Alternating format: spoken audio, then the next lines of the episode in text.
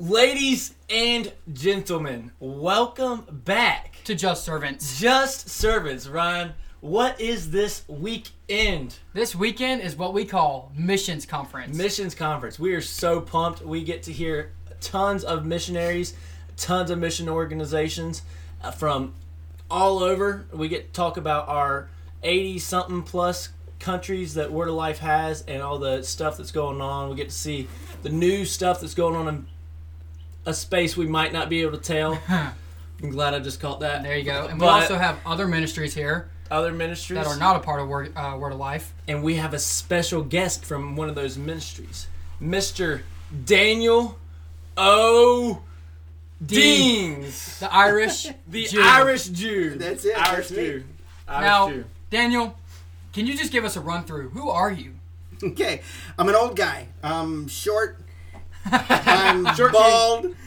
And uh, man, I graduated from the Bible Institute in 81, 82. Alumni. Oh, so I'm an alumni. Yep. Who are some names that someone might recognize from that class, So, other than the Mr. Daniel O'Deens? oh yeah, so that's not it. But uh, Joe Schenke would be uh, Joe have been a Schenke, the wizard. the wizard. so we call him. Yep. So we had a good time. It was a good year. Good stuff. Good stuff. What was it like back then? Did y'all have like snow camp? We had snow camp, um, but we had a whole lot more rules than you have today. Wait, what? Rules. What's a rule? rules? Like, what I'm wearing right now would not be allowed? Like These I'm thinking flamingo like shorts? Like no, definitely not. so I think I was the very first person to get a demerit. Do you even have demerits? wow. Yeah, we do. We have these things we like to call uh, D points. that points! Us, uh, well, him and I are what we call SCPs. We're student leaderships on like job areas, but we also have our RAs who can give D points and leadership. So they give out D points. If you don't mind me asking, why did you get a D point, a demerit? What was your demerit for? Oh man, I almost wanted to leave the institute because it was so stupid. like it was the very first quiz, um, and I finished my quiz, but I I didn't know what to do and how to hand it in, and so literally an RA is sitting right next to me. I turned to her and I whispered and asked her what I'm supposed to do at the quiz, and she wrote me up for oh. talking out of turn. Okay. That RA, you should feel ashamed of yourself. I agree. How rude. I can't How believe rude. you almost just thwarted this whole man's plans. Warted? okay. Warted? Thwart, thwarted. Thwarted. Thwarted. Thwarted. That's T- dude, I learn THW. new vocabulary every time we make a podcast. Yeah, what happened to the W? Thwarted? Well, when I first said it, it just didn't come out correctly. It's, it's okay though. But you almost just messed his plans up. But guess what? God had a plan for him. God had a plan. And what was that plan? You told us a lot last night. If you want to fly through that and where you're at now. That's a big question, but you got it. Yeah. Uh, so I love being with people who don't know Jesus. Amen. Yeah, I mean, I would rather spend time with people who don't know Jesus any day of the week than with people that do. Simply because that's, I think, what Jesus would do. Um, and so, uh, you know, I, I feel like John 1 um, talks real clear about, you know, that he's God, but he came, chose to come into this world, and he, I love the message. It says he moved into the neighborhood. And uh, that's kind of what I get to do. Um, I, I literally try to incarnate, incarnate everywhere I am, find communities that exist in the world, and uh, just join them and get to, to know people and build relationships with people. Yeah, that's amazing. So, we didn't really ask much about your childhood. Where are you from? I am from Cleveland. I am a Buckeye all the way through. Cleveland. I ain't a big Buckeye, but I have been to Cleveland. Have you? I have. For what? Do you know Envision? No. It's a ministry there. It's a real cool ministry in Cleveland, in Clarkston, and I'm sure way. Probably Atlanta. w- That's Clarkston. I don't know. I, I've never It's been okay. there. It's it's Atlanta, but Clarkston is the most diverse square mile in the world. Mm-hmm. It's a couple miles north of Atlanta, so that's where that's. So, at. big question is LeBron or Jordan? Jordan. LeBron. Thank you. LeBron is No, the man. no, my goat. Jordan. I mean, I'm we're both from North Carolina, so Jordan would make sense. But LeBron's competition is just Mm-mm. All right, this isn't a podcast to debate this. okay, it isn't. But I, I, I you said North Carolina, so I got to Yeah. say, I mean, I love coaching. yeah. Coach, Coach K. No, no, no, yes, no. dude. Okay, go, Coach- dude. Go. Yes. No, no. I'm That's the end of the podcast. Coach K, amazing coach, but don't like him. Don't like him. Don't like him. Well, and have to- also, like, just the people playing with Jordan are way better. They might not be as physical, but they're way better. Hey, I just want to. I mean, people I- playing with LeBron. Yeah, there you go. I want to remind you something. Hmm? Jesus loves him. Why don't you like him? Look, like who? Like he loves Coach K. Oh yeah, yeah. So Um, wait, you said Jesus loves him, right? He does. Well, how much does he love him? and did he show his love in any kind of way? See, you, so uh, I, I want to just say, wow, that's a great comment because I think sometimes we get so serious about the gospel and we, we, we try to proclaim the gospel. I think sometimes we would do better if we demonstrated the gospel. Mm-hmm. Um, people don't want, you know, uh, they're this generation, this younger generation, man, they, they're not looking for another debate. They're not even looking for apologetics. They just want to see that that our faith is real, that we love people. Love my my my theology has been minimized to this: love God, love, people, in that order. Love God, love people. That's it. That's it. That's it. I think the Bible's important too. I mean, I think there's some theological things that we should learn. Of course, always. Now, you said love Jesus, love other people.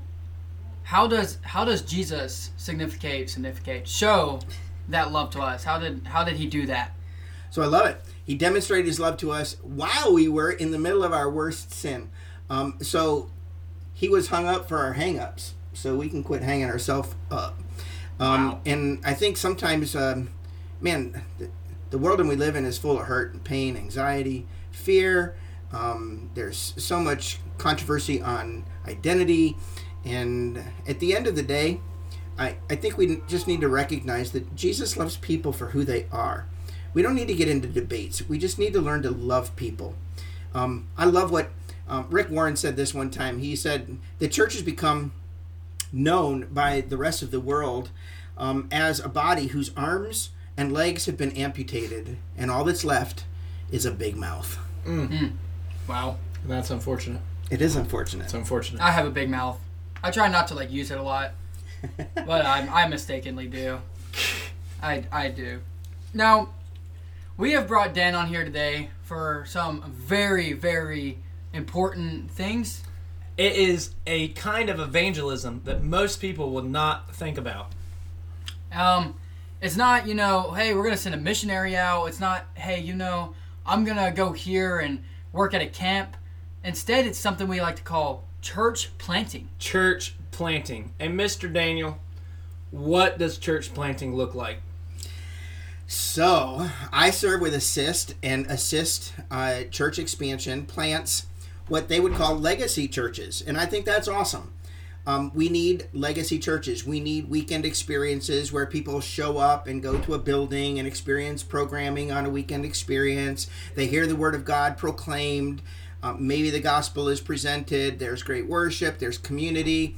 I think that's great. And I think that would be categorized as I would call it an old wineskin.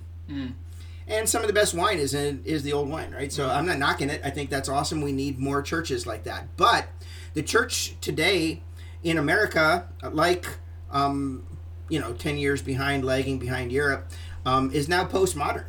Um, and this generation is not signing up to go to church. And so we have to think differently. The other thing that's kind of crazy about church planting is in November of 2022. That's not that many months ago. Nope. Um, our world population hit 8 billion people. Yeah, it did. And we are not going to reach 8 billion people by trying to plant churches in a traditional mm-hmm. format, in a prevailing church model. So I think microchurch is something that we really need to look at. There's all kinds of words out there, whether it's simple church or house church or whatever else and so forth. But I think microchurch is just great. The, the minimalistic essence of the church is three things community, people need community, worship, and mission. Hmm. And I think one of the best things that we can do is is be like Jesus, who left the comfort of heaven and came down and, and sat in the middle of this world. Um, he moved into the neighborhood, and uh, and he developed relationships. And I think Jesus's best friend um, was named Frank. Frank. Frank Sinatra. Yeah, except with a C, not a K. Oh. So Frank, Jesus's friend Frank was, and, and Jesus said, "Love your neighbor." Well, who's your neighbor? His neighbor, Jesus's neighbor, was Frank. It's your friends. It's your family. It's your relationships. Mm-hmm. It's your acquaintances. Mm-hmm. It's your neighbors. Mm-hmm. And it's your classmates and your colleagues, depending upon where you are in life. And how do we find communities that exist in all of those spaces and then incarnate, move into those spaces rather than ask those people to come to us, come to our church? Why don't we plant the seed um, into the soil and the seed is Jesus? And why don't we move into the neighborhood and, and start talking about Jesus and demonstrating his love in those spaces?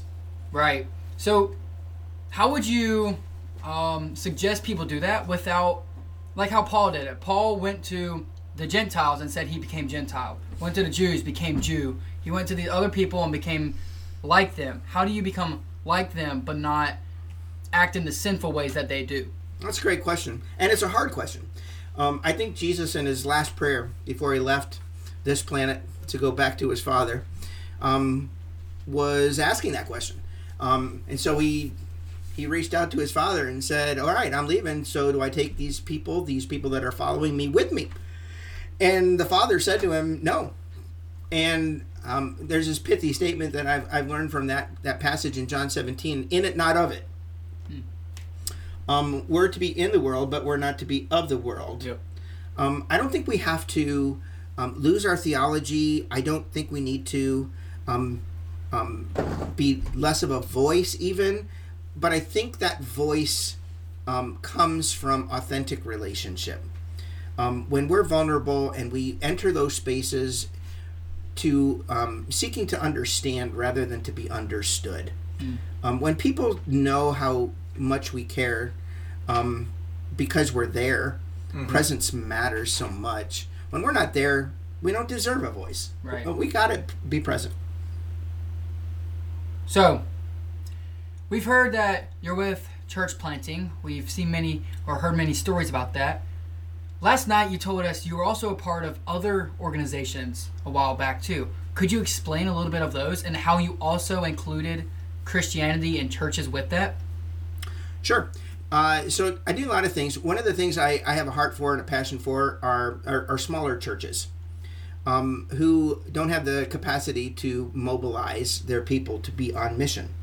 They can't afford a mission pastor, um, and you know they're just hanging on a, a you know a thin thread you know for life, and and, and so I want to go in there and help them um, and come alongside of them to help them mobilize their members um, to be on mission. I think every member should be on mission. So it's one of the things I do. Um, I just got done um, overseeing 17 countries in Africa um, with uh, Rick Warren and Saddleback Church and Purpose Driven and the Peace Plan. Um, so those were really exciting days. And then I run a, a school of ministry um, for young people uh, in college that really don't want to go to traditional college and really don't want to get into debt. Um, and uh, they get to do ministry and or mission in places in the world and while they earn their degree from us. And so we offer an online degree um, it's an accredited degree four-year degree bachelor of science and also a master of arts in organizational leadership. And we do that for less than um, less than $10000 a year Wow. Um, so there was one other thing from last night. There's many things from last night, but one thing that stood out to me, and Ryan just grabbed it, and it is talking about the prayerful man. And what is the importance of prayer, Mr. Daniel? Yeah. Uh, well, the importance of prayer is that without it, we can do nothing. Um, you know, when when the illusion of control seeks into our brain or our hearts and everything else, and we realize that, um, dang, I really can't do this on my own. Um, that's when we recognize our total dependence upon God. And you know, somebody somebody once said. Uh, you know, only God can move mountains, but faith and prayer move God. Mm. And um, I, I think prayer moves God. Um, and when we do it together, it's even more powerful. So when I do that personally and I, I humble myself and I bow my knees before the Father and I and, and I pray for the power of His Spirit working through the inner man, and then I purify my heart, and then I comprehend about all that God wants for me, um, and how He wants to use me. It's isn't it crazy that God wants to use people like us? Mm-hmm. I mean, it's nuts that He would Wow. Mm. um, because I'm broken. But I think sometimes we feel like, you know, oh, I, I can't be an evangelist. I can't share the gospel because, you know, I, I feel like I'd be two faced and everything else.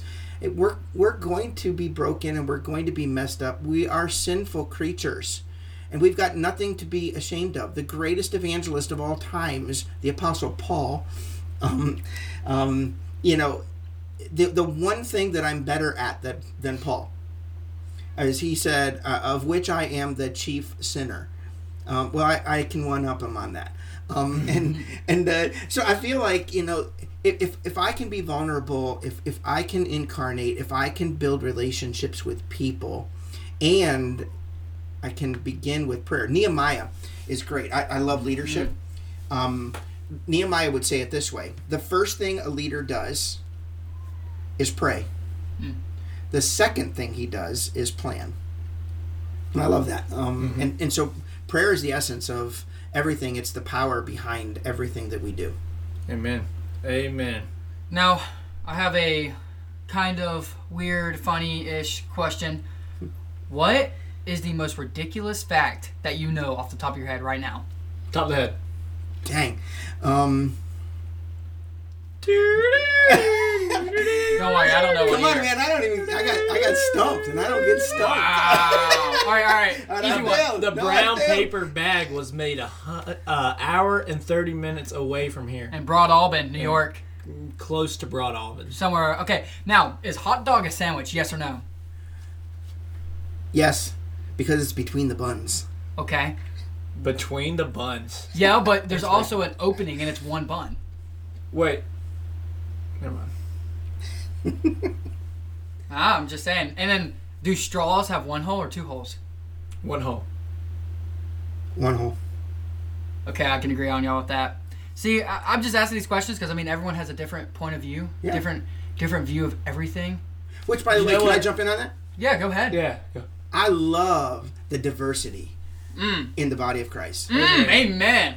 Um, the bottom line is, I'm going to reach people that you're never going to touch, and you're going to reach people that I'm never going to touch, and and uh, we need to be better as a church about recognizing our diversity, not just um, ethnic, um, not just race, not just color, um, just everything about how we think and our experience and our backgrounds and and even our views on certain things. I've learned um, to to quit condemning people for what they think and so forth, and just to love people. Um, do I think people are wrong? Yeah, a lot. um, but it, I don't feel like it's my, you know, m- my mission to tell everybody um, that they're wrong or to correct their, you know, their wrongness. Um, I, it, I I feel like it's my job, my responsibility, my mission to love people because that's what Jesus would do. Amen. That's what Jesus. Love people. Love people, love God, Love God. Love people Love people. in that order. In, In that, that order. order. That's what Jesus said. Two commandments: Yep. love God, love your neighbor. And by the way, he was only asked to give one, He was, and he couldn't. and he gave two. He gave two. He gave two. If there's one fact you have to give the listening crowd right now, what would it be One fact. to leave off on? One fact, one one anything, one piece of advice, whatever. To follow is to fish. Ooh, Jesus said, I will make you fishers of men. And if you're not fishing, you're not following. amen. Period. Well, then, thank you. Boom. Thank you, sir. Thank you guys. Thank you, listeners, and uh, we'll catch y'all next time. Much love. Bye.